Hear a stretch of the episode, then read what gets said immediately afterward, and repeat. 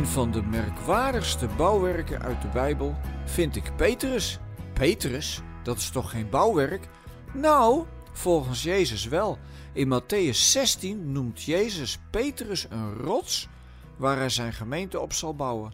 Of eigenlijk noemde hij Simon een rots, want Petrus betekent rots. Het klinkt allemaal heel stevig, een gemeente bouwen op een rots. Maar die rots die Petrus dus moet verbeelden, bleek niet zo heel sterk te zijn. De beeldspraak is maar merkwaardig, want Petrus was dol enthousiast, maar toen het er echt op aankwam, liet hij alles volledig zitten. Hij liet Jezus in de steek, maar verloochende hem ook nog tot 3 keer toe. Wat heb je nu aan zo'n rots om daar je gemeente op te bouwen? Dit Bijbelstukje is in de geschiedenis gretig opgepakt door kerkelijke leiders.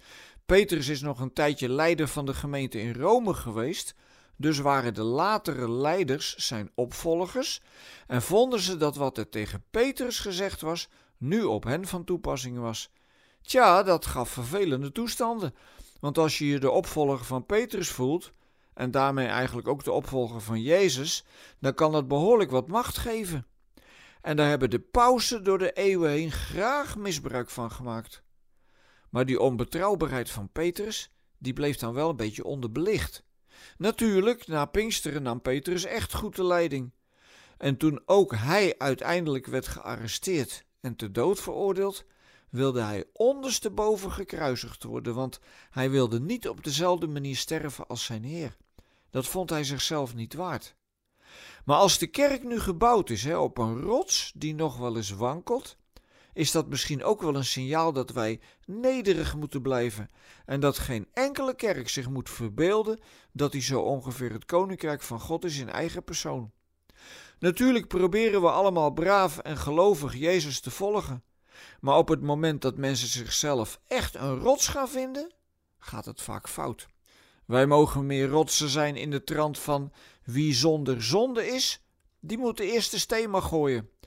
Dan heb je een houding die openstaat voor het feit dat je ook als je gelovig bent, een mens bent van vlees en bloed met fouten en gebreken. Ik heb al zoveel akelige verhalen gehoord over christenen die in hoog aanzien stonden binnen het wereldje, maar achter de schermen volledig onderuit gingen. Christenen zijn geen supermensen, maar mensen die elke keer weer mogen horen dat zelfs nadat ze hun meester hebben verloochend, die meester toch weer naar ze toe komt. Dat deed Jezus met Petrus ook. Na zijn opstanding vraagt hij maar liefst 3 keer aan Petrus of hij wel van hem houdt.